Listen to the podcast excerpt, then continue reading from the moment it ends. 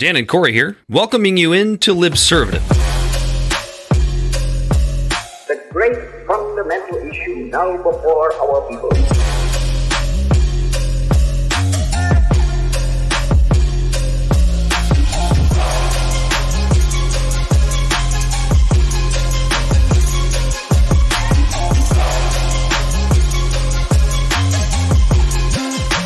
We, the people, cannot turn back.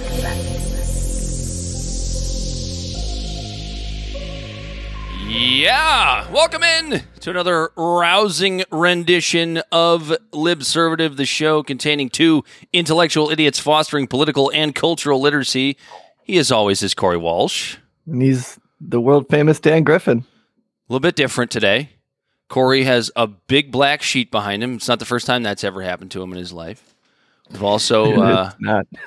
We've we've we, we, let's just say we're trying out a new team member this evening. Yeah. Uh, he's behind the black sheet. I just added him to the. Uh, and, Oh, and wearing his mic is blackface. the mic is not connected. I guess just yell. We're working out all the. Uh, all of the bugs right now. We're adding a, a third team member. He's our Jamie. It's uh, Bell the Body Snatcher. Yeah, now it's stuck. Now, now that's his thing. That's right. He's did- here. He's here to be our uh, our basically our producer role and basically be our bitch. That's is it. Bitch and producer.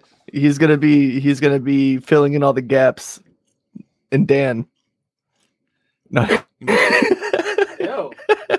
no, but he's gonna be helping us out and uh helping uh fill in all the gaps and like fact check things that we say on the fly, keeping track of comments, making the show just the next level of quality. He's gonna be very happy you. with his salary, which is nothing. Yeah, neither is mine. I think I'm in the negative with this podcast. We're gonna be uh, we're gonna be working out these uh, these audio difficulties. We knew they were gonna happen when we started tonight's show, but next week will be much better. Just scream from behind the curtain, Bell. Tell everybody hello. Hello. He's the man behind the curtain. It's the world famous Bell. What you don't know is that was actually just Corey doing A his sound best clip. his best ventriloquist impression. He's real. Bell's real. He's here. He's actually here. I swear to I God. like chicken, I like crack, and I like checking facts, and that's why I'm here. Uh, uh, that's it. That's it. There he is. Bell the Body Snatcher. The people that only listen to the podcast are not going to be able to appreciate me pulling behind the curtain. anyway, uh, Corey, I wanted up? to I wanted to start tonight's show by uh, I I know we usually go over like what we're taking in culturally, but Well, it's actually kind of going to be a topic. first- Yeah, go ahead and tell the people where they can find us. Libservative Podcast is found on all social media and podcast platforms. Our website is libservativeshow.com, and we can be found at Libservative on Facebook, YouTube, and Twitch. Instagram and Twitter at LibservativePod. Our TikTok videos can be found at Libservative Podcast. And you can reach out directly at libservativepod at gmail.com. Subscribe today. So normally uh, we would start with you know what we're consuming culturally and, and what we're drinking, um, but tonight I, I had I had a, a, a revelation while I was on the shitter uh, right before we started the show. It's very important. It's where I do all my best thinking, as most great men do. Uh, and Absolutely.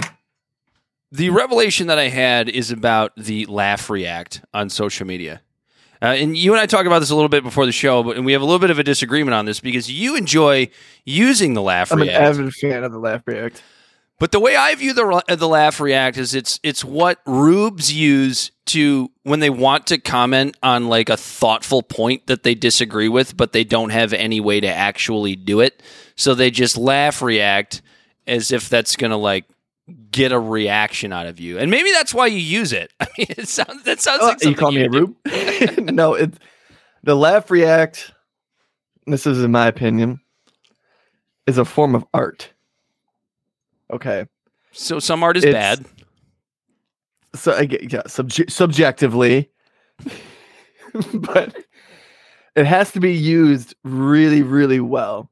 Like it can't be a laugh react to like a well thought out opinion to where it's like it could be from Occupied Democrats, Prager U, uh, the Daily Wire, NPR, any of these different ones. Like if it's like a laugh react, but it has a Can I just say that was really good? I love how you were really careful to name like two left wing outlets and two right wing outlets equally. That's just fantastic. Dirty centrist show.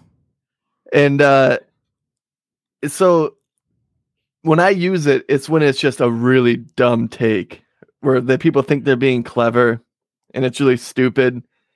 Where it's like, uh let me think, oh fuck.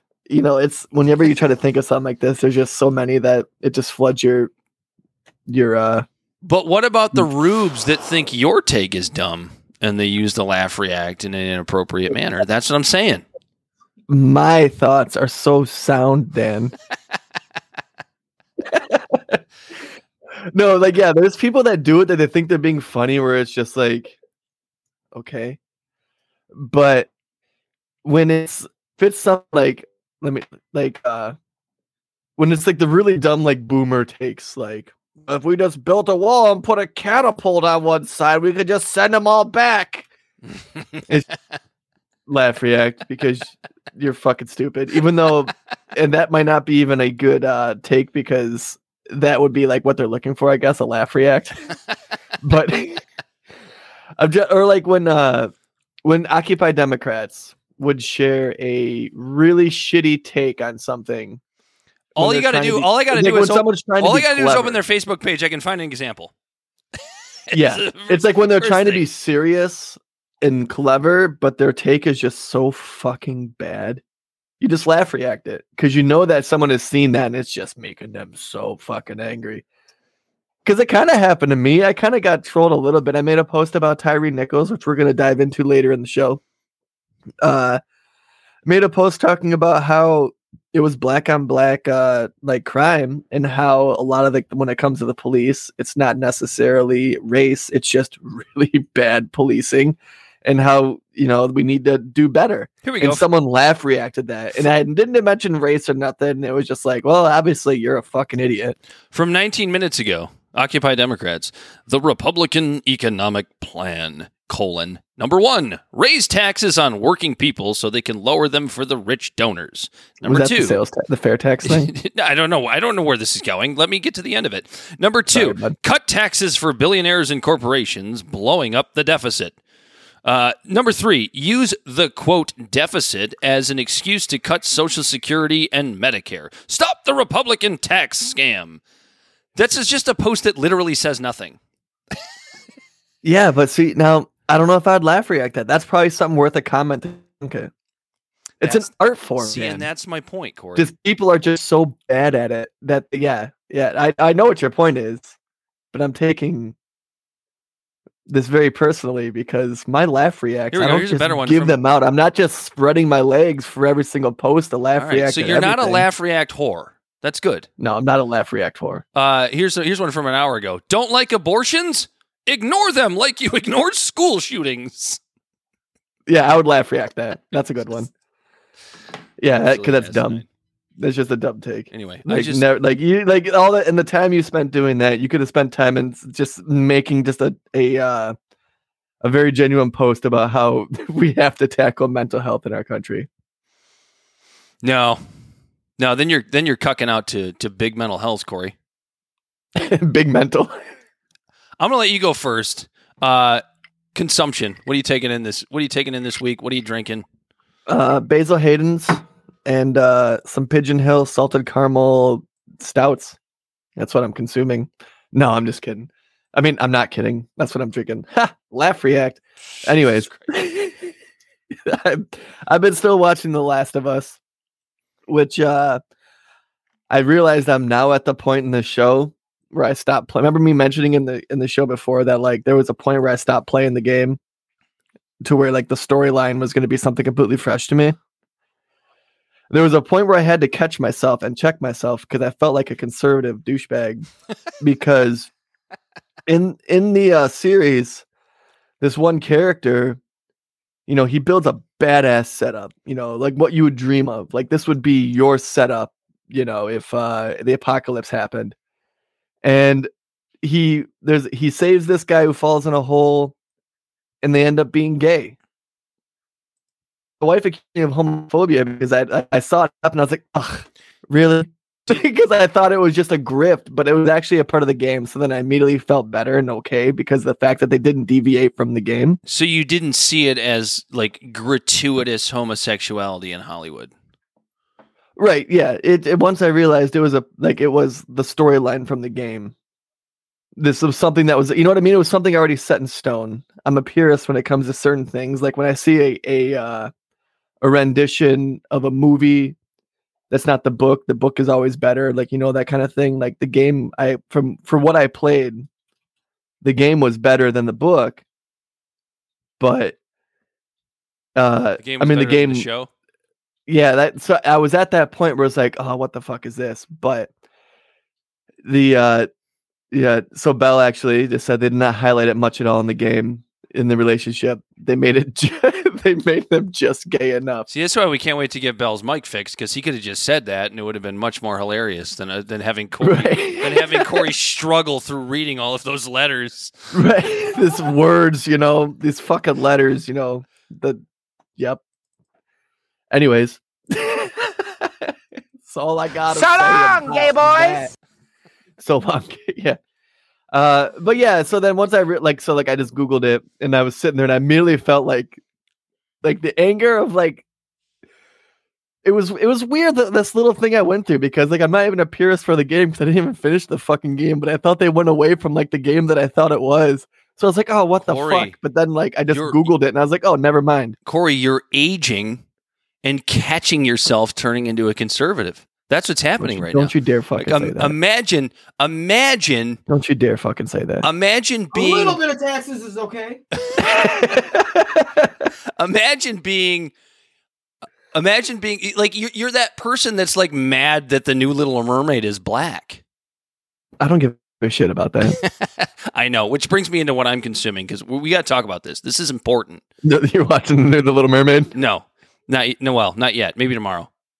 And then and half of Twitter, half of Twitter just called me a pedophile. Uh, yeah. So what I'm drinking tonight, and it fits, is uh, I'm drinking the. I might have shown this already on the show, but I'm drinking the Jack Daniel's Single Barrel Rye. Don't shit on it just because it says Jack Daniel's on it. Trust me, if you're a whiskey person, this is the tits, and uh, I mean that in a good way.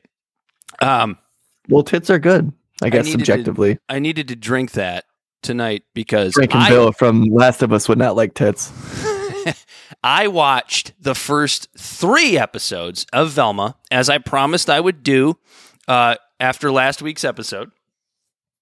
When I was convinced it was a psyop. And and here's the thing, I don't think it's a psyop. I think everybody is kind of looking at this show. Everybody's missing the point of the show, which probably tracks because people that catch the point are going to be people that aren't way off to the cultural left or way off to the cultural right because those are the people that write articles and those are the people that have to like take to Twitter and talk about how woke it is or how it's a, a right wing psyop. I don't think it's either of those things. I think this show is genuinely a show that is making fun of the polarization of uh, the culture wars. Because if if you're watching it and if you're conservative, you're going to watch it and you're going to catch all of like the the the the, the obvious out front jokes making fun of uh, I guess conservatives or conservative thinking or you know the the the obvious tropes about uh, Fred being a rich white guy with a small dick, right? Like that's those things are really really obvious. He's a late bloomer. yeah, yeah, yeah. Hasn't gone through puberty, and he's so infantilized that he can't even cut his food. Right, like that's really obvious stuff. Just kind of making fun of the way, uh, just, just ma- ma- making fun of the, the the the the rich white stereotype. Right, those are easy to see. But as I promised, going into this week, I was going to watch this show from the angle that it is a right wing psyop. And what I was looking for were jokes and plot points that were making fun of woke culture, either tongue in cheek or right out in the open. Most of them are tongue in cheek, but I found 12 examples, and I will read them all to you. I found 12 examples in the first three episodes of Velma that are clearly making fun of woke culture. Oh yeah, so that's what I was saying when I when I when I mentioned it being a psyop. Like, not necessarily. Hello, Bisky. This person said hello. Oh, it's it's, it's a Uh, little, little little biscuit is is, is, is the emoji. Let's just throw that Wel- up there because it's cute. Uh, maybe it's a Welcome cookie. to the show. Maybe it's a like, cookie. follow, and share. uh, yeah. What were you saying? um it wasn't like i wasn't uh implying it was necessarily a psyop from the right it was just trolling the entire society of the country to where they made fun of wokeism and it pissed off the left but they did it clever enough to where the right didn't catch on to it uh to where they uh where the right got pissed saying it was like a woke show Well, and that's that goes to the the polarization of the cultural issues that we have, right? Because like the left will like m- invent a narrative. The cultural left will like will bring up a narrative, and we'll we'll get into this. This is the title of the episode. We'll get into this a little bit more in, on a serious note with the with the Tyre Nichols stuff is coming up here later in the show. But like the cultural left will will create a narrative, and then the right will just take the bait. They'll just react to it. You know, like it because like it, it like it's gotten to a point where you know the well left that's the right's the left's Go na- ahead. the left's narrative is like you know I don't know I'll just use uh, gender as an example right? The left's narrative is like like well you know trans women are women right? That's that's the narrative. And the f- and and the right picks up on that by reacting to it by thinking that like a trans or like a a, a drag queen is going to jump out of the toilet and turn their son into a daughter. Like that's, and that's the biggest problem with the yeah right the right? fear mongering that goes is with it. You, you you don't nobody can tell you what Republicans stand for, but you sure as shit know what they're against. yeah absolutely and that's and that's We're actually going to talk about that a little bit in the show later. and you wonder and you wonder why you can't win the popular vote right even just talking politics when you're always on the back foot and you're always just reacting to whatever the left is doing instead of you know creating your own type of culture like i'll just use the example of the daily wire right because it's probably the biggest uh uh conservative piece of media outside of the mainstream, like outside of Fox or Newsmax or whatever.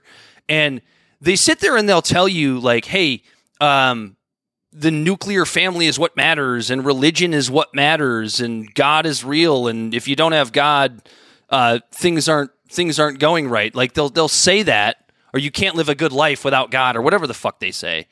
But then 90% of the videos that they produce are all about why like this is why this ideology is bad. And like they're not even wrong most of the time. Like there are things about like you and i both watched what is a woman by matt walsh. I- mostly enjoyed it as i thought it was i thought it was interesting. I thought it was an interesting take. I thought that the you know the idea behind it and what Matt Walsh was trying to come like get across his main point of the show, which is that woke ideology or uh, gender ideology can be uh, dangerous. I respected all of that, but they they they they never have anything else to say. They they never have anything else to replace it with other than like, well, you should just be a Christian. You know what I mean? Yeah, It's like, yeah. like, what else do you have to say? So I'm going to go over. Unless you have anything to add to that. No, you you pretty much nailed it. Yeah, like my my biggest problem with what is a woman is like there was no pivot to where like he had this opportunity to have good faith conversations and instead he just trolled. Did he though? Because what I got out of that film was that he just asked the question, and people didn't know how to answer it. And I think that was the whole point of the movie, was when he would ask, "What is a woman?" And anybody who's involved in you know trans ideology just Yeah, oh yeah, no, you're right. just Remember in didn't the know how end, to he answer ends the up question. asking his wife. He goes, "What is a woman?" And she says and a- she goes, a human female or whatever, an "A adult human, fe- female. female. needs you to help, needs your help to open this jar, or Yeah. something like that." I thought it was well done. I enjoyed it. I, you know, I don't I didn't take it to heart or whatever. I'm not going to pay for a Daily Wire subscription to watch it again. No. Yeah, I canceled my Daily Wire subscription. I just I had to see that film. I had to see it. I was sorry, it sucked me in. Uh, so I, I wanted to talk, getting back to Velma. I wanted to mention the twelve things that I caught in the first three episodes that I thought very were, religious of you, Dan. there were twelve. 12, Well, 12 wouldn't it- disciples. Uh, well, it could have been Ten Commandments. Shut up. Um, uh, jokes making fun of wokeness. So the first one that I found, I believe, was in the first episode, and uh, Velma is. It's where she's trying to sell the drugs. You saw this episode, right? Where she's trying to sell the drugs to the. I only saw the first episode, and that's So it. she tries. She's trying to sell drugs to like the white people behind the school, like the rich white people behind the school, and uh, they go back and forth. And there's a couple woke jokes, but at the end, uh, Velma goes as they walk away, not buying her drugs because they thought she was a narc. She goes, enjoy enjoy your dec- enjoy your decline into backyard organic farming. Tell me that's not making fun of the left. yeah, I guess because it's completely out of context for me. So second is uh, when uh, so th- I believe this was in the first episode when Fred's fake eyelash falls off and it like goes down to his lip and it looks like a Hitler mustache. You remember that? I think so. Yeah. after yeah, they yeah. arrest after they're like arrest after they arrest Fred and they're trying to make it seem like he's just this little innocent little boy. So the eyelash falls off and goes to his upper lip and so to look like Hitler and then the reporter goes, "He looks like Hitler." And not just because we compare everyone to Hitler these days. That's a that's making fun of wokeism. That's making fun of the left in that in that scenario. So the third one is uh, Norville or Shaggy being so anti-drugs as a black guy, yeah. forcefully and gratuitously trying to quell black stereotypes. To me, that's making fun of the left. Uh, the fourth one is co- the comically forced lesbian attraction between Delma, Velma and Daphne when they first kiss. It's just, it's just, it's so, it's to me, it's comically forced. It's not like trying to, it's making fun of the gratuitous homosexuality that sometimes you see in Hollywood. At least that's how I read it into it. Uh, the infantilization of Fred, the over infantilization of Fred, to me, is kind of one of those. You pushed it too far, so it's funny because you're making fun of the left. Uh, It sounds like you like this show, Dan. I'll get to that. Uh, so the like all the hallucin all the hallucin hallucinations. Why didn't I get that word out? That Velma's having is kind of making fun of like this this over need on the left of like we have to care about mental health and everybody's mental health matters. I feel like overplaying that is making fun of woke culture. Uh episode 3 which you have not seen. I've oh my god. I can't even explain this one. I wish we could pull this one up, but I don't think any of us have our HBO Max uh, signed in. But there's a scene at the very beginning of episode three where Velma is talking to Norville slash Shaggy, and in the background there's a bunch of stuff going on, and all you see is like these two gay men just ravishing each other across the back of the screen in the background like they're just like licking each other's teeth and it's again like making fun of the gratuitous nature sometimes of homosexuality in Hollywood. You have to see it if you haven't seen it. It's in like the first two minutes of episode three. You'll know what I'm talking. That's actually where I laughed the hardest. Was that was when I so saw where that. I laughed the hardest in the was in the first scene when they were doing the uh the baby pics when the baby was inside the womb. It yeah, was yeah. just like pushing instead. And you could see like the full fucking face. Yeah. That was like the only part where I was like, oh, that's actually kind of funny. Uh, the eighth one is um, every set of parents in this show is interracial. Every single one so far in the first four episodes or three episodes. Like the gratuitous nature of like the fact that we can't have a same sex couple in a TV show anymore. To me, that's a dig at wokeism in Hollywood. Uh, the the self the the self defense tournament in the third episode being like this uh uh trying to determine who's least vulnerable. It's an all girls self defense tournament. That's what they call it. It's basically kind of riffing off of Cobra Kai, which is a great show. Uh and and it's the, the name of the tournament is the tournament to, uh, to determine which girl is least vulnerable. That's yeah, a, that's a dig at wokeism, I think. Uh, that's what I'm saying. This show is gonna marinate, and like it's gonna be like, oh, that's what this is. I got three more. Um, Fuck. I told you I had twelve. Uh, there, know, th- there was there was a line I can't remember who said it. I should have written written it down in episode three that said, uh, "I haven't seen women so overconfident since my mom's on election day, 2016." It must have been Daphne because she's got the gay moms. I haven't seen women so overconfident since my mom since my mom's on election day 2016. That was the line. That's actually a pretty good line. That's making fun. because everyone was like, "Oh, Hillary's gonna win. Yep, Hillary's just gonna win. she doesn't have to visit 48 out of the 50 states." uh, making fun of Democrats. And then uh, these last two are also from the third episode. Velma is in the office with the with the counselor uh, after after Daphne beat her up in the uh, in the the self defense tournament, and uh, um, the the counselor who is Shaggy's mom or dad, Norville's dad. Uh, uh, he he goes, yes, she beat you up, but you hurt her feelings, which is way worse these days, in like a sarcastic tone. Is that making fun of the right or is that making fun of the left? That's making fun of the left. 100%. And then the last one is um, the entire character of Norville's dad. He's a psychologist, he's a school psychologist, and they make him a fucking idiot. Which is which is make which is kind of making fun of this whole, you know, the fact that everybody needs therapy and everybody's feelings matter and like the fact that like psychologists are morons. Like that's that's making fun of the left. Twelve instances in the first three episodes of Velma that So I you're found. you're yeah you're you're basically like going with what I was like agreeing with what I was saying is how this is like intentional.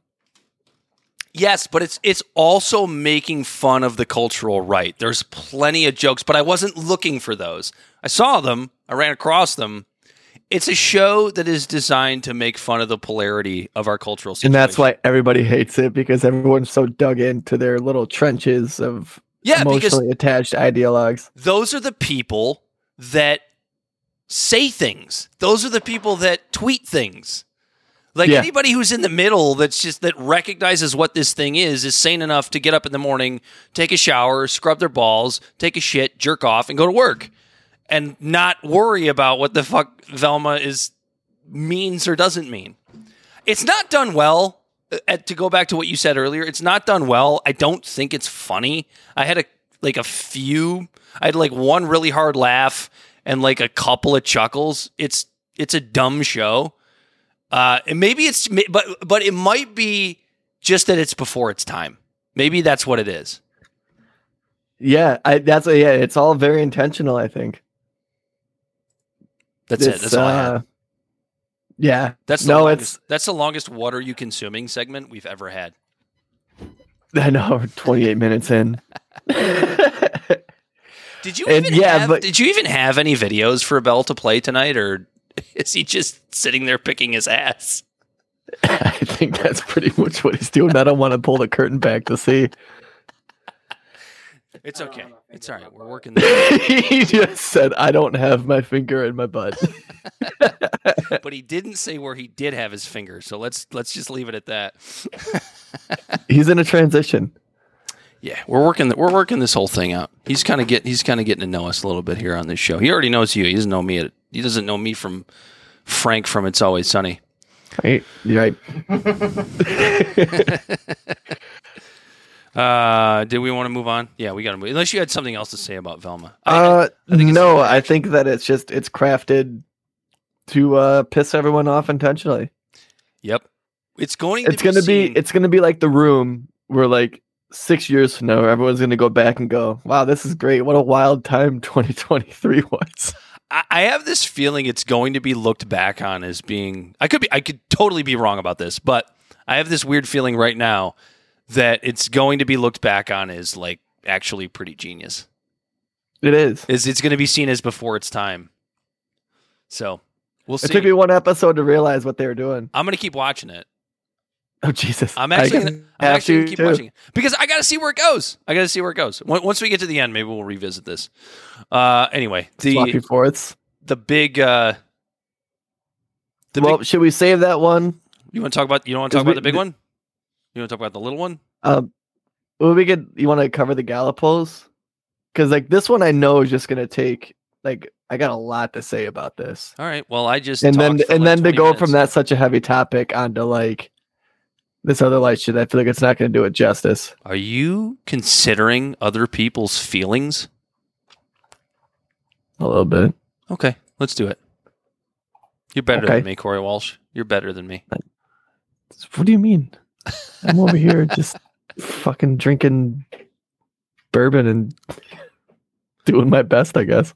What is this Gallup poll that you forced down my throat? And I'm glad you did because it's interesting. All right. So look, we're using Bell now. I'm sharing his screen. So uh this poll right here, or this this article is just a recent Gallup poll, and what they did was they asked uh the US US citizens to rank like what the biggest issues in America were.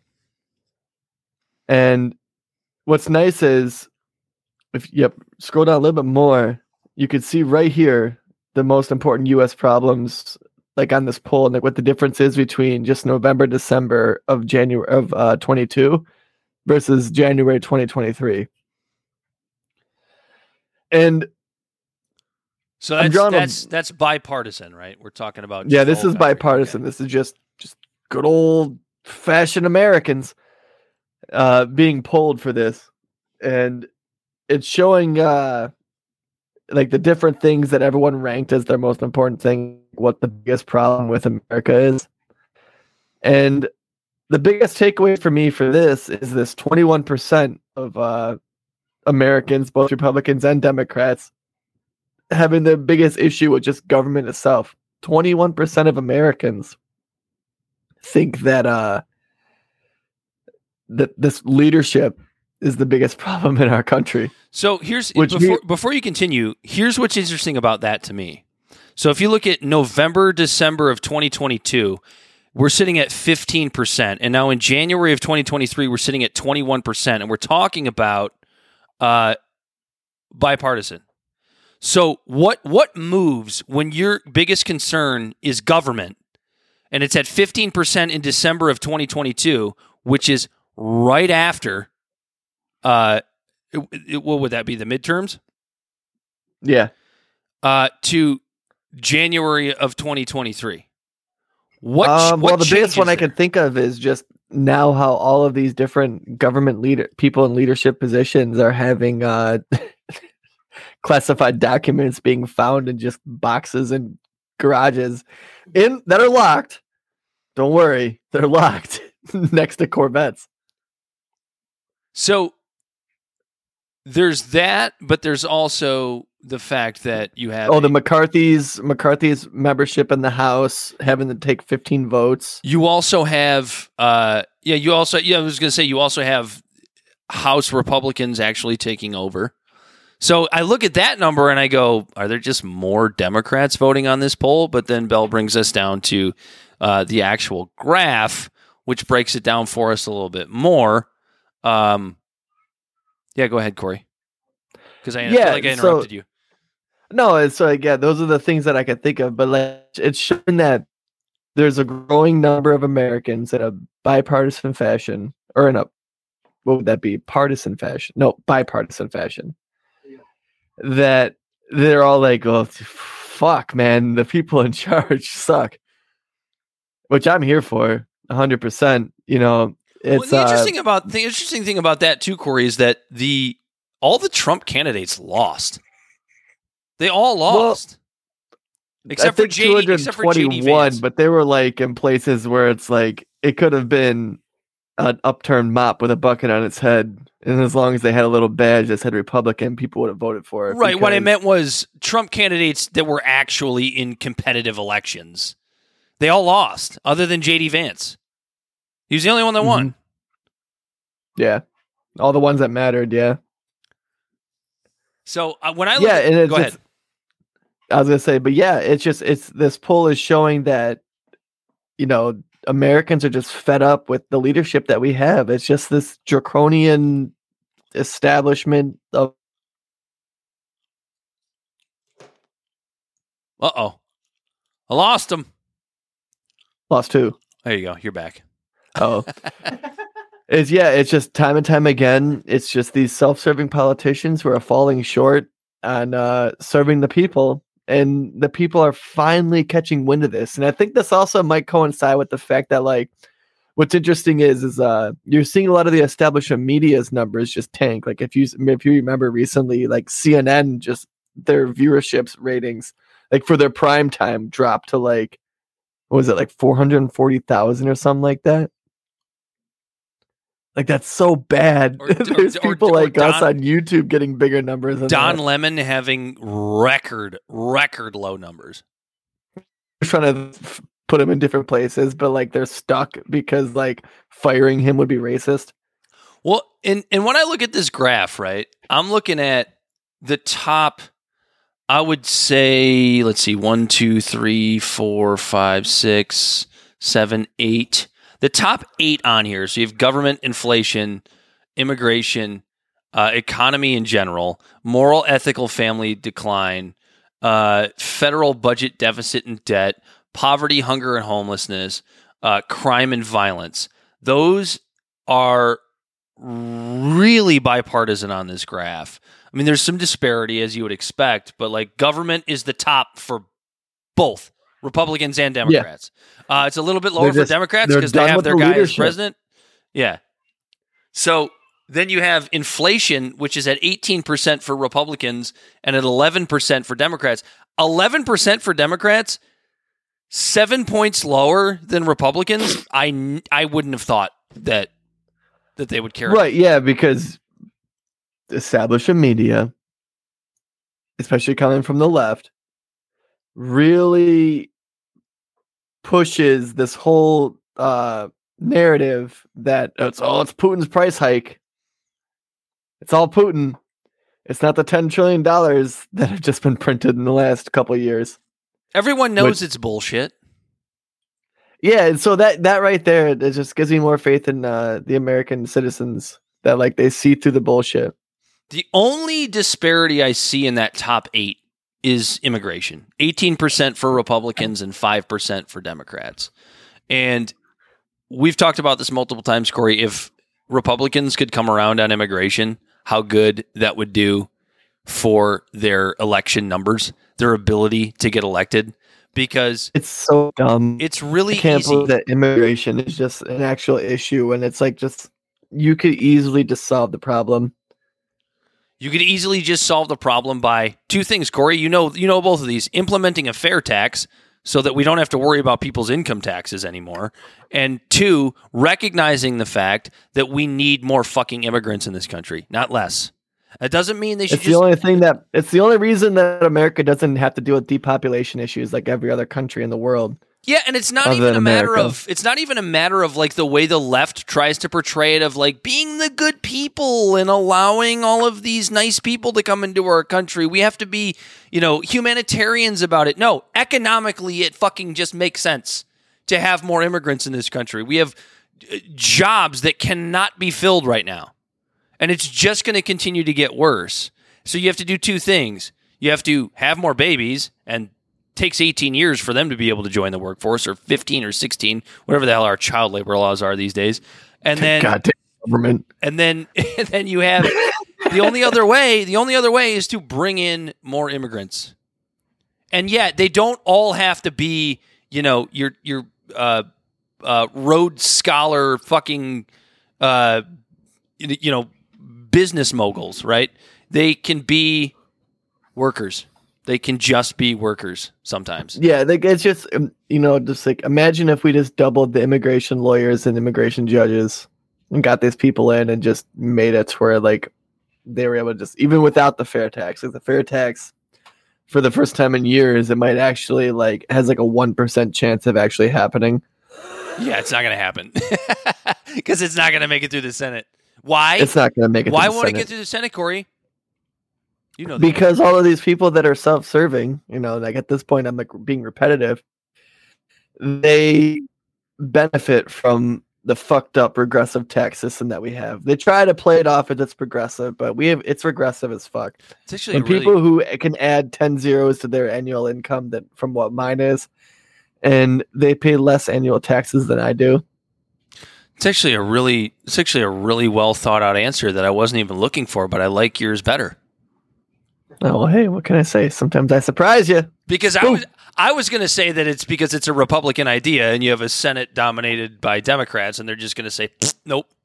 Oh no, there's only like 20 Republicans that are advocating for this in the House. I know, like it's it's it's probably not even going to pass the House because Republicans aren't going to vote for that. They make way too much money on uh fucking bamboozling the tax system that you or I will never be able to do.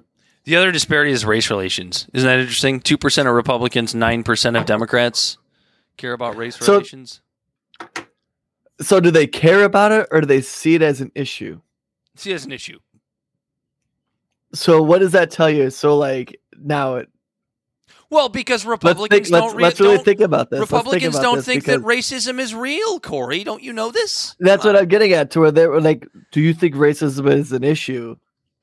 Like, is it an answer like, "Well, no, I have black family members. I'm not racist," you know, or is it like that weird thing? Like, like what is more racist of like? I talked like, to a saying- black guy at the corner bar the other day. He was a nice young fella.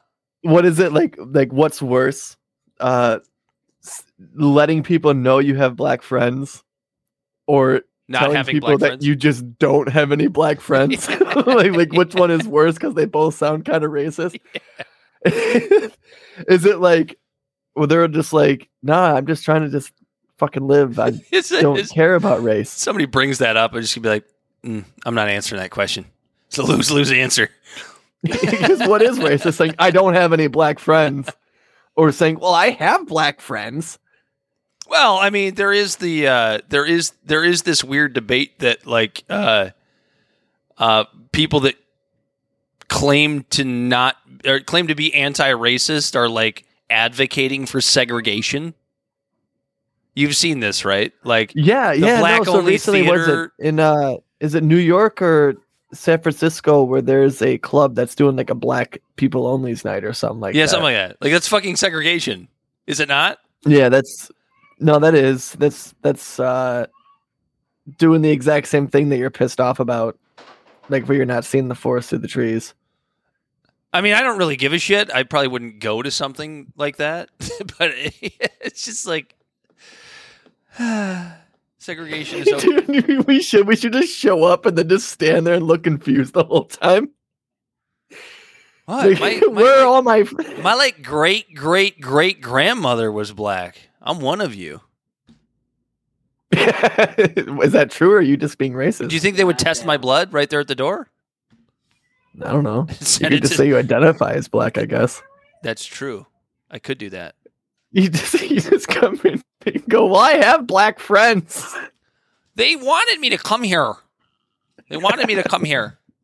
So dumb. anyway, like what I'm getting out of this graph for the most part is that Republicans and Democrats mostly agree, and then we continue to bicker about the bullshit. Yeah, it just goes to show you just how good we actually have it here to where we're allowed to argue about bullshit. And I think it points out the bullshit power of the state, right? Because like we agree, but yet we still hate each other. And you think that's not by design? It's 100% by design. I give up. 100%. I give up. I'm going home. Um, you're going home, you said. um, oh, the confidence index. If you scroll down to that, Bell, um, the confidence index summarizes Americans' ratings of current economic conditions and whether the economy is getting better or worse. And it has a theoretical range of negative 100 to plus 100. And it's negative 39. And like, so let's see. January 20 when when Biden came in, it was at plus 41. And it's just slid down since then. So like It almost reached the points of 2008, the recession. Oh, that's a good point. Yeah, the It's almost hit the point. Yeah. That, and that's but and then it, the interesting thing about that is that you know whose presidency was responsible for that recession. Mm. Uh, so 2000. So that's It's George W. Bush. be. It's George W. Bush. Yeah. Well, Bush and uh, well, who was? When did the dot bomb, the dot com bubble start? That would have been under Clinton. That would have been Okay, late because 90s. so under Clinton, when the dot com bubble burst and there was like that small dip, is when the Federal Reserve, I think, actually started its like quantitative easing stuff, like on the sly. Like everything started then, and they like they pumped a bunch of money into the economy, and like tried to. I think that's when they tried to push the whole uh, mortgage thing to make it where people could buy houses and stuff like that to try to circumvent that. And then that's what created the loophole. yeah, subprime mortgages, which is what Yeah. ultimately caused the the economic crash in 2008. And we're almost Yeah, it was the correction of the dot com bubble is what caused the. Uh, if I'm if I'm right, I might be wrong. Well, isn't that, That you know this is a little Google off uh, topic, but it, it's a little off topic. But isn't that kind of what makes you a little bit nervous about crypto, especially when you just saw what happened with uh, what's his nuts, It- Sigmund Freud or whatever. Not hell his name was. necessarily because like if crypto stays its own thing, I like the idea that it's its own trading block, it's its own thing that it's completely irrelevant from the economy to where it's like if you're trading in it and like let's say it completely crashes, the people who voluntarily put their money into it, they lose their money, but it's not a part of our banking system to where it's uh all right, let me see if I can articulate this right. It's like gambling basically. But it's not the market like the market we have that's in, like with the stock market that's heavily involved with government where it gets backstops, where the Federal Reserve dumps trillions of dollars in and things like that. Yeah, the bull yeah, yeah, when it's a bull or a bear So market. you're saying once it when, when it crashes, it cr- there's no way to save. There's no way to like artificially save it to bring it back up to where it would crash even harder. where the people it's affecting are the people who are involved in it. I guess I get that, but then Big I- but asset then I- big asset companies aren't taking all their money that they have with assets and putting it into crypto right now anyways. They're putting it into ETF funds and things like that. I guess I get that, but then Um, I look at what happened. What uh, look at what happened with FTX. It makes it very, very easy to build a And the pyramid, stock market, but- pyramid scheme but- off of. interest rates didn't change because of that. Um, like stock, the the Dow is you see dips and dives right now because it is a little more volatile because they're not doing quantitative easing anymore. It didn't affect everyone's day to day No, that's true. That's true. It, the did, it didn't collapse. financial world. It didn't collapse the, the people who economy. lost out are people who did that almost like gambling on DraftKings. And uh so I guess that's that's where I'm at with that. I guess that's true. It's almost like it's almost like FTX was like Bernie Madoff light. Yeah, yeah, it didn't it didn't make a bunch of people lose their houses. I mean, I'm sure people some people might have lost their houses because they were actually dabbling in that, but you could probably look it up and that's probably only 1% versus people who lose their houses because of gambling or addiction or anything else. Shall we get to the big one now, Corey? Yeah, we can get to the big one. Are you ready one. for this? Are you ready for Yeah. this? I'm at this point where like I'm drunk enough to like talk about this but not too drunk to where I'm going to stumble over my words. I'm gonna have to Oh, what pee soon. Uh, yeah. The, obviously, we were going to talk about this a little bit last week. Uh, the, the the Tyre Nichols situation. So Tyre Nichols and policing in the United States. Why do we continue to have the wrong discourse? Uh, we didn't talk about this last week because I don't believe the body cam footage was released yet. Am I correct on that, Corey? I think I It was released. yeah, it was released uh like the day after our last. no, it was like like while we were on the air. Oh, was it? Okay. So and even that in itself, I'm gonna say this: the the release of the body cam footage, like the way everyone was waiting for it, like it was an album drop in itself, was like I don't know. I was kind of repulsed by that. it's fucked up, right? Like, yeah, I, I we were waiting for it like a movie release. I understand wanting to see the body cam footage, right? But like the reason people were waiting for this body cam footage was to somehow try and prove some sort of ethical point. You know, to to to gain social clout one way or the other.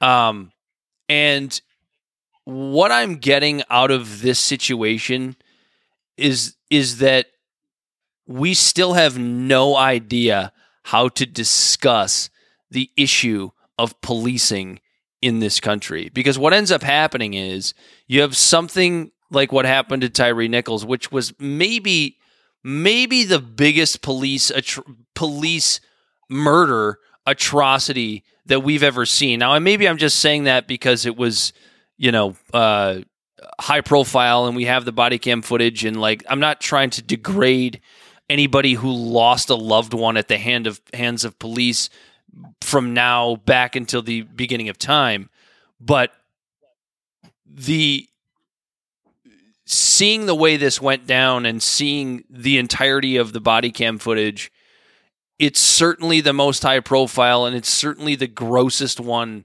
that we've seen. It's the most so objective one. Yeah. Even like like George Floyd, it's very you watch that video, it's very, very easy to see and he was murdered in the street. But it gets convoluted really fast with the whole racism thing. and you could make a bad argument or something that it was manslaughter. You and I don't feel that way, but No, he murdered him. you could make a And, like a uh, really bad but, but somehow it quickly argument that it was shifted from trying to deal with the police issue and like it was easy to divide the country over an issue that could have been solved then uh and making it with the distraction of race. Mhm. because race is one of the biggest shiny objects in our society that we continually use to divide the people time and time and time again. Whereas this black chief of police uh all the officers are black and they beat to a black man who you know like i teared up I- never I, you know i still haven't watched the video. I need to. I didn't want to because i didn't want to fall into the hype and give someone sort of clickbait and anything like that but then uh i was listening to the reason roundtable earlier and uh, they were talking about how it's important to watch this stuff just because like you need you you kind of need to see it. You kind of need that like the your little glass bubble to be shattered to see like what brutality is and like this is 100% fascism. This is what a police state is. When that's the guy even if it was reckless driving even if he was driving down the wrong side of the road he didn't kill anybody. And they they got him out of his car. They had control of his body. There was what 70 conflicting uh commands within like 13 minutes to him and like they're like show me your hands but his hands were behind his back and they had his hands. This was just bad policing people on power trips and it was just it was absolutely disgusting and gross. And i don't i i could throw in a million words a million and a half words to describe this. Well, I think the the thing hey what's that, up bright nice the thing that makes it so like animalistic is the fact that this was a situation where they constantly and continuously beat this man to death. This was something that took place over the course of uh, many many minutes, hour, whatever it was, uh, and they, they just continually beat this man to death. A lot of what we see when it comes to uh, police overreach, it's generally like a gunshot, right? Like, or a couple of gunshots, shooting somebody in the back, something that's over really fast, right? Uh, even with even with George Floyd, like that was that was horrible. It, whatever it was, it took like nine minutes or whatever uh, of Derek eight Chauvin minutes and 46 seconds Er- of Derek Chauvin kneeling on this man's neck. But the the savage nature of this beating is so animalistic and just it's so much different. It, it just it just hits differently. And that's not to downgrade what happened to George Floyd or any of the others. And I, I think I feel like George Floyd's family and all of the others' families would probably agree with that statement. uh, just the, the, the animalistic nature of, of of this beatdown, and yet we still can't have the conversation that matters, which is how we address the way policing takes place in this country. It always breaks down to uh, it always breaks down to to race somehow, right? You still have Van Jones on CNN putting out an article of of of how you know uh, black police officers can be involved in white supremacy, right? It's like you- you get like these weird, It's because it's the clickbait. Right? And and, and but that's and- why they also only the have way- 443,000 viewers on primetime. but the way they always turn to it is like uh, it's it's a, it's a it's systematic white supremacy, right? And and black people can be involved in that. Black black officers, you know, can be involved in that. If you don't understand that, you're Basically calling them Uncle Toms and without saying it out loud, saying that these that these black folks are too dumb to be To- able to decipher what they're doing on their own consciousness. To that they're realize that they're in a a- system. to realize that they're in a white Dude, supremacist I hate system. that shit. That is the biggest thing that pisses me off so much when we do different things about like the white knighting. Yeah, and it's like if you do. just if you just take two minutes, if you just take two minutes to think about it, you'll understand why this is fucking nuts.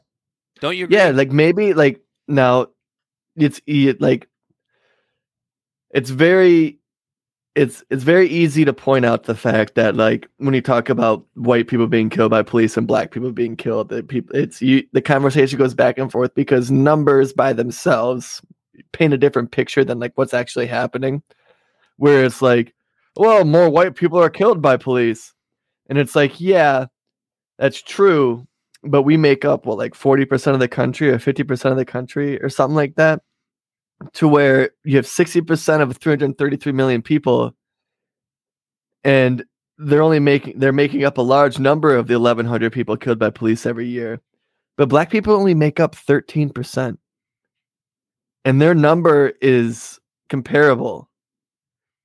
So in saying that black people might actually be targeted by police and things like that but when you try to divide this up into race and things like that, what you're doing is all these white people who see this number, knowing that there's just everywhere they look, there's just white people. They just, it's easy to brush off and just go, well, I'm glad I'm not black. Mhm. You know what I mean? And you you separate that and take race from the picture completely. You are seeing 1100 people being killed by police. You know, now some of them were they did have guns and things like that. Those stories don't make news that, uh, because they don't need to because pull a gun on a cop you're going to get killed. Yeah, The problem is, is like like the traffic stops and the interactions that aren't necessarily needed. yeah. I'll give you. I'll give you And when you example. take those scenarios and then you separate that into race, what you're going to do is make it either this weird repulsive thing that people have because they don't want to talk about race, as evidenced by that Gallup poll, especially Republicans. They don't see race as racism issues in our country as an issue because they're all around white people. because they're all around white people. Yeah. And if we really just started to talk about this instead of it being a racist issue and you talk about it being a government issue and watch how fast Republicans hop on board. Well, and, I think I think I have like an interesting thought experiment on that, Corey. So I'll just use Detroit since that's our hometown, right? Um, mostly black, uh, even though thirteen percent of, uh, of the the American population is black. Most of Detroit is black, and you'll find that in, in a lot of big inner cities, right? Uh, where most of the population is black. So if I go through and so like a lot of people that defend cops will say things like, well, you know, you only got like whatever. I don't know what the number is, but like say it's like one percent chance of having a, a a bad interaction with a police officer where somebody gets injured, right? Say it's one percent. I'm just throwing that number out there. I don't know if that's that's the number, but I'm just going to use it as an example. But then you you go into like an all black neighborhood, and maybe it goes up to whatever three percent. And I'm being conservative with these numbers. Goes up to three percent. That's still triple the one percent nationwide, right? Right. But now, because but now, statistics are a fickle thing. Like But- people see it still in single digits and they go, "Oh, that's not that big of a deal." But now, wait a second. Let's say we have a, a we have a nice affluent city outside of Detroit, uh, Bloomfield Hills. It's I think per capita one of the richest cities in the country. If we take the white people from Bloomfield Hills and replace them and switch them with the black people in Detroit, do you think that somehow the number of bad police interactions are going to decrease in the city of Detroit? And are they going to increase in Bloomfield Hills? My answer would be no, because it's a And fucking because it's a fucking class issue, Corey.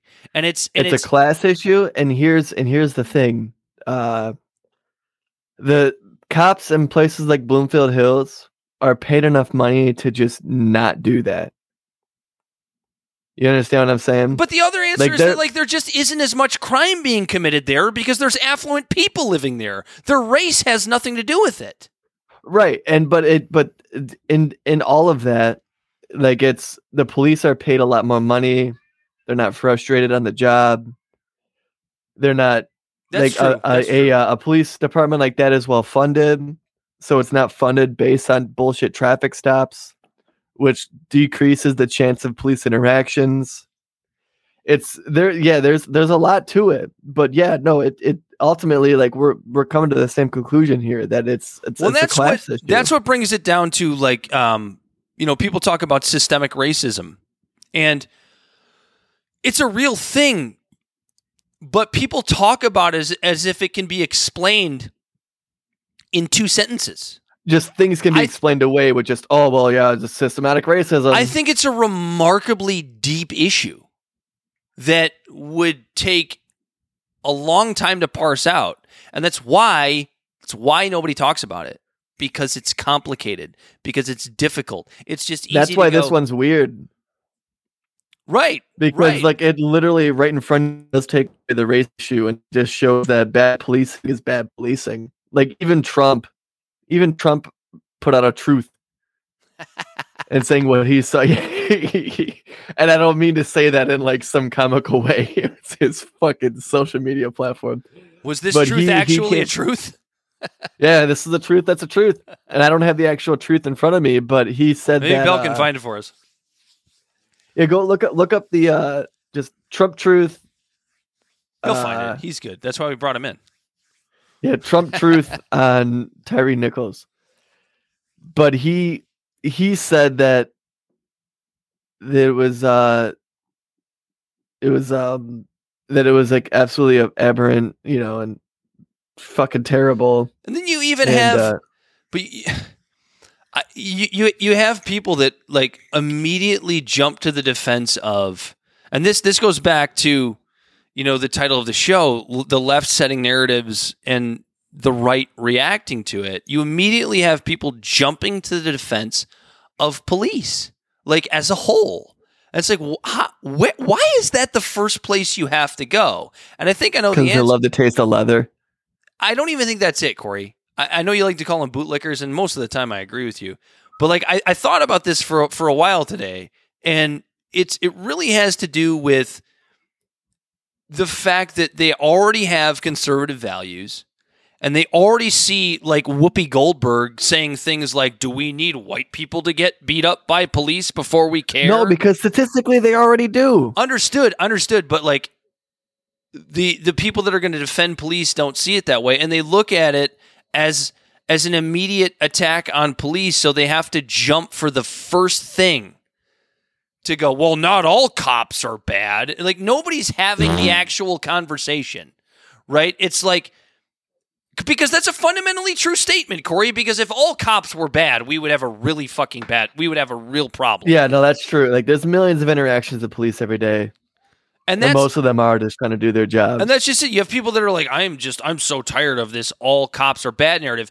And then you have, I'm so tired of of cops beating up on black people. And but, but nobody's talking about like, uh, you know, let's end qualified immunity. Let's hold these people accountable. Um, let's, you know, let's maybe stop having so many ridiculous police interactions with with with uh, with with the public for Yeah. revenue collecting services. maybe Nobody properly fund police stations. And this is what's an issue too, because you know me, I'm I'm big on the least amount of federal government as possible. But if police stations in inner cities were properly funded, and they were getting paid what uh city like police stations in like Bloomfield Hills or you know areas like that Uh, I lost you, Corey. Where are you? stuff. You back? You're back. He's back. I'm back. so what I was saying is uh maybe like now I'm against like a federal police station or whatever, right? I'm against like a, just a federal police force. But if these inner city poor communities police departments were funded as well as like a Bloomfield Hills and places like that um a uh a Martha's Vineyard police department, you know, something like that, and they didn't have to rely on quotas, that half the problems might be solved. But Edward Snowden had a really good point when he said that uh, you just end qualified immunity Mhm. and stop making it to where it's our tax dollars that are paying for all these lawsuits against police brutality and having it come out of these police officers' pension funds and watch them sort the problems out themselves real quick. Because I got a quick number for you, Dan. Sure. $3.5 billion a year roughly is spent on uh, lawsuits from police misconduct and that's our tax dollars. that's our tax dollars. They go into that. Yeah. We were given the, the- everyone was given fucking uh, elon musk shit for not spending six billion to end world hunger and here we are doing two-thirds of that And it all has to do. fucking paying people off because they're just living their life in a free country and end up getting the shit kicked out of them by police and over it all something and, like and bullshit like so, something hanging from their rearview mirror. And yeah, and that's exactly what I was going to say. It it has so much to do with unnecessary police interactions, uh, and and it, it kind of brings me back to, you know, some of the the defense of, uh, of policing where you have people that say things like, uh, it. There, there's this there's this theory out there. I'm not even going to call it a conspiracy theory because it's very actually very plausible the fact that this particular incident with Tyre Nichols was personal. Uh, there's a rumor flying around that he may have been sleeping with one of these policemen's wife on the side. I have no idea. Yeah, that adds a whole nother dynamic to it, doesn't it? But, but when you watch, here's why it's plausible because when you watch this video, you watch how viscerally these guys beat the shit out of him. It certainly looks personal, doesn't it? It does. but they want to go they want to defend police by saying oh uh, it was it was personal it didn't have anything to do with police work and it's like okay but these these guys were cops they were cops at the end of the day that had that that if if they had not had the position of being police officers if they had not had qualified immunity right if they had not had this uh, lack of fear of punishment for their actions because of the power position that they have, They might have been able to restrain themselves. this might never have happened in the fucking first place. So even if it isn't a police related incident, even if it is just, uh, uh, I shouldn't say just because it sounds like I'm dismissing it, but even if it's, even if it is a personal vendetta that one of these officers had against this man, he wouldn't have had his his his you know government paid for posse behind him when he went to beat the shit out of this guy. And we don't Well, know if the this is government loves to monopolize violence. I think this is going to go to trial. A lot of people disagree with me on that. I, I don't know if these, but maybe these cops will take a plea. I don't know, but it's it's a really fucked up situation, and we every time this happens, we continue to have the wrong discussion. We continue to have Yeah, the wrong it's- conversation. It's it goes, you know, like the perfect comparison is uh in June when Nike and Amazon and everyone changes their logos of their company to a rainbow. Because what that does is it creates a distraction where everyone argues about wokeness in these companies or whether or not they they uh, support or uh, disparage the gay community, and everyone's talking about that, and they're not talking about the fact that these companies use slave labor in third world countries. And it's the same exact thing with this, to where we could be focused on the idea that our police system in this country is fucked, and we could end qualified immunity, and we could do all these different things, and instead we just blame it on race. Race is a hot button topic issue. Yeah, they make it real easy. Why the fuck do you keep cutting out? Probably because we have two cameras here What is streaming. this lollipop I'm gonna have to figure goddamn that out. production that we have here on Libservative? Did I Uh, cut out again? It did for a second there. Uh, uh, Bell threw in the chat here, uh, I don't know, probably 20 minutes ago because we can't shut the fuck up. Four out of five of these police officers had prior violations. Uh, you shared an article as well, but I didn't open it yet. Some of them are very minor, though. Some of them are minor, he said, but uh, yeah, they they all. Some of them are bad. I shouldn't be laughing, but I am. Uh, no, but but all I was all I was all I was trying to say by mentioning the fact that four out of these five officers had prior violations to shows no accountability, No no, accountability. oversight. no accountability. In fact, uh, the the uh, city actually hired these police officers as a whatever they called. it. I don't remember what the acronym stood for. The Scorpion. Scorpion unit. Uh, but which is basically a unit that goes around and harasses people. We've seen this before. This isn't a new thing. Baltimore No, we one. did it in Detroit. the original was one was the, in uh, Detroit in '68 Yeah, where you go around and it's, it, it, it, it like masquerades as like a, a neighborhood safety unit when it's really just. but they just extort people, beat the Yeah, shit out of them, and yeah, yeah. and we're still doing that we're still doing that in 2023 and so well, like thank God Detroit's ahead of the curve, I guess. i don't want to hear any more about you know uh not all cops are bad we know this dude if that if all cops were bad and first of all nobody's actually saying that right uh, when people say things like i don't agree with the defund the police mantra i think it's a little silly but i, I understand what what they're saying which is they don't necessarily believe that the human beings that put on the uniform every day are fucking a drop around MRAPs. they're not mini Hitlers, right? What they're saying is that the the uh, the institution of policing in this country is fucked up, and they're not wrong. It's fucked up. yeah, it's it's yeah, they're underfunded, undertrained. Their whole quota system or their whole mon- like uh budgeting system is based on just And when it and when, you, extorting poor people. and when you go and when you go to you know four out of five police officers having prior violations, it's because they hired bad people because they're underfunded. Is the argument you could make? There is an argument against that. I understand that.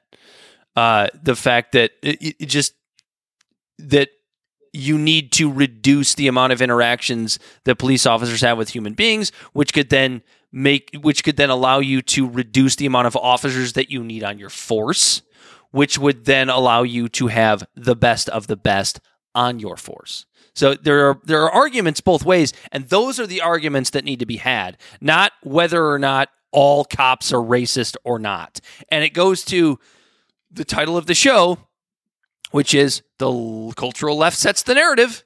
What's the narrative, Corey? All cops are racist, Yeah. and all that happens is the right reacts to it.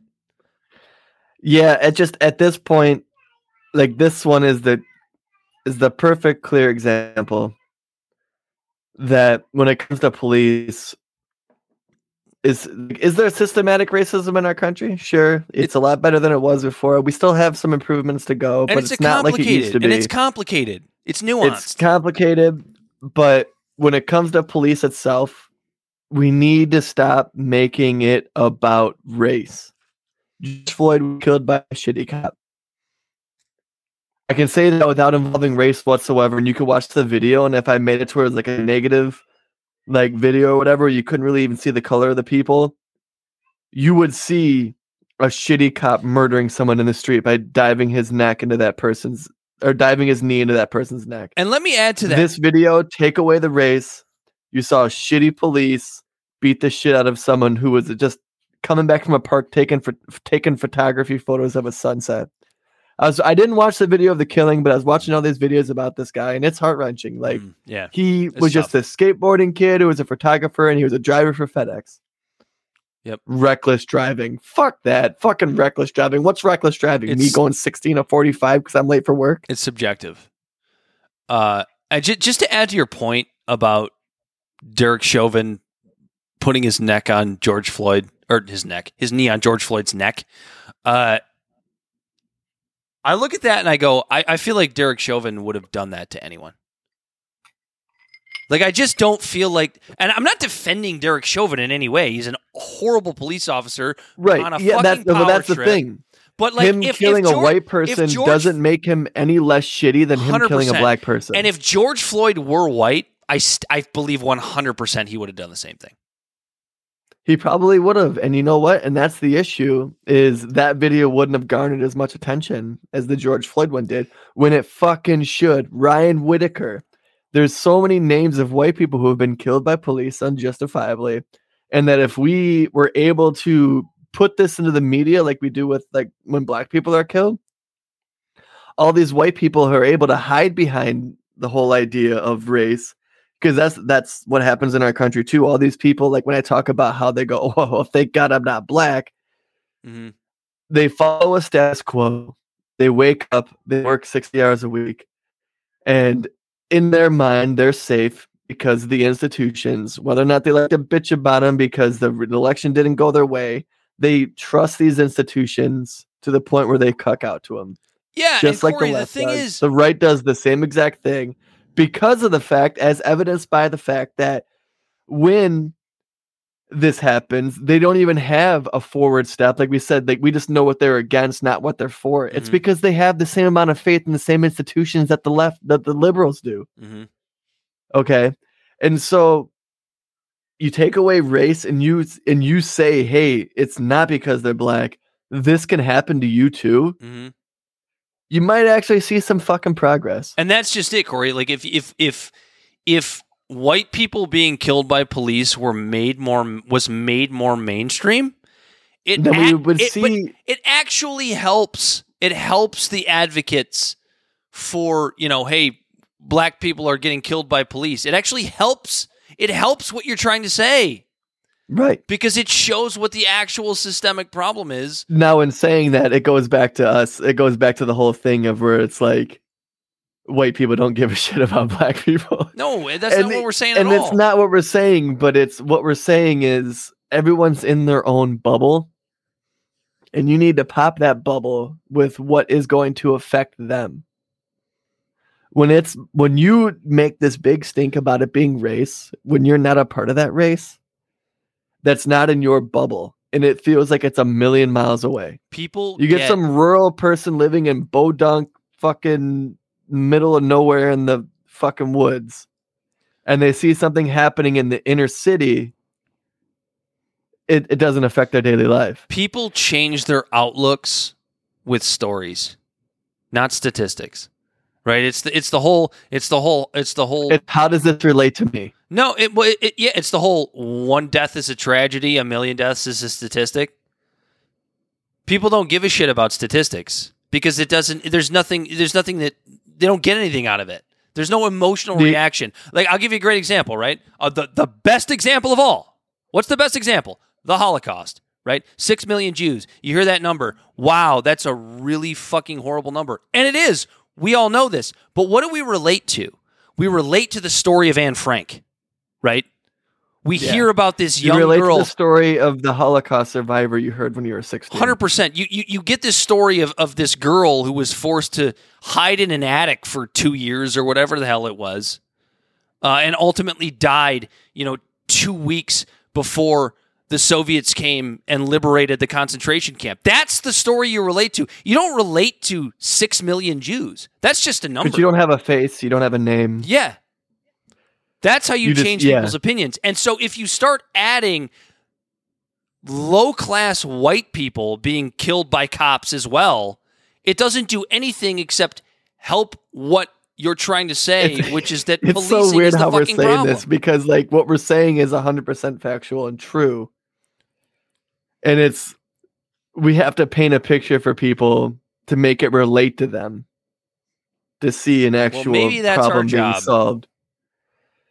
And maybe that maybe that's what it is. But yeah, like you know, what is it? Like Kmele Foster on uh on the fifth on the fifth column says all the time. He goes, No one should have to should have to find pride or uh disgrace or like embarrassment in race, sexual orientation, or any sort of ideology. Like it should it just shouldn't be a thing. You shouldn't have to be prideful in who you like decide to love. You shouldn't have to be prideful in the color of your skin. And you shouldn't be embarrassed with who you love. And you shouldn't be embarrassed based on the color of your skin. And if we did take race away from this issue for the sake of the white folk, we might actually see real problems being solved in this country. And what that would do would also help the black folk. And it sucks to even have to put it like that because of the fact that it's still, even then, it's still based in race. Oh yeah, and in certain in certain circles, like everything we just said in the last twenty or so minutes might be considered racist, and I don't care.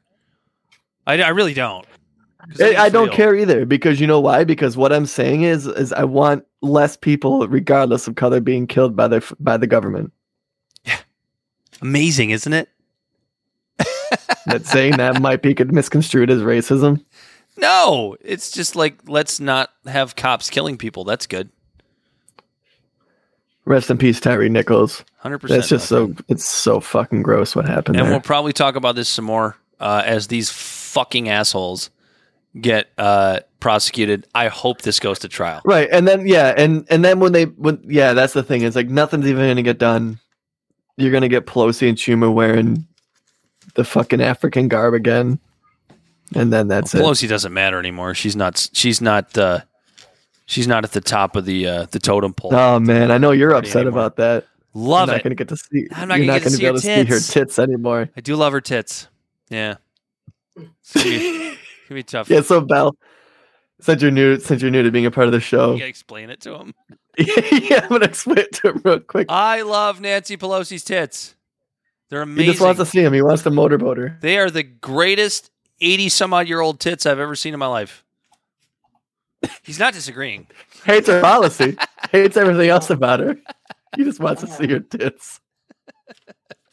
I want to be able to get to the point where Libservative has a press pass, and hopefully before Nancy Pelosi fucking uh, Show us your boobs. retires, so we can get a press pass and then lose it in the same day, because Dan's gonna be in the back, wasted, and going, "Show me your tits." And then like the afterwards it's gonna be like this little like powwow of meet him going, dude, why the fuck did you say that? Like we were actually in the White House. The Or the capital, Capitol. The capital. I know we're getting a little long in the tooth here, it. Corey. That's exactly Bell goes, he'd be like, it's worth it. We have uh we did want to talk about uh, the term Latinx and its possible banning, and also tie that into uh, DeSantis being a little bit of a hypocrite. Uh, I think we can save those. We're an hour and a half in. I got to take a we leak. can save those. So uh, I don't know. Tell the people where they can find us. All right.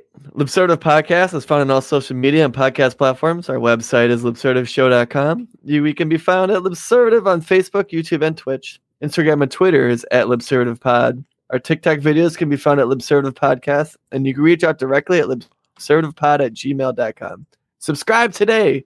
Also, if you actually listen to this podcast and as you're not watching the live stream, as it's finishing right now, make sure you scroll down to the bottom, give us a little five star review. It helps us out to where more people can hear this shit show that you're hearing. So you have something to talk about, like we talked about Velma. Oh, it's so good. Spent way too much time on that. On what? on Velma. I know. I was like, that's what I was like the whole time. I was like, three episodes. Holy Dude, I'm, si- I'm sitting there with a fucking legal pad and a pen, like just looking for the woke I bet you no one in the entire fucking country did that. I might Like, be "Hmm, I'm gonna sit here and I'm gonna get some fucking notes on this one. jinkies. Hmm. Ooh, jinkies. Uh, we'll have we'll have we'll have Bell's audio fixed next week, so he can actually uh, chime in and tell us when we're fucking up and give us statistics like four out of five police officers had prior violations in the Tyre Nichols Yeah. situation. Uh, And then- but post show, we'll talk about a couple of different little things I think we can talk about to make it better. Yeah, I'm gonna take a leak first. The but- audience doesn't give a fuck about that. No, See you in a minute. Shit, little show prep. Uh, anyway, this has been Libservative, the show of two intellectual idiots fostering political and cultural literacy. As always, he's been Corey Walsh. He's been Dan Griffin. It's been Libservative, and we are out of here. We, the people, cannot turn back.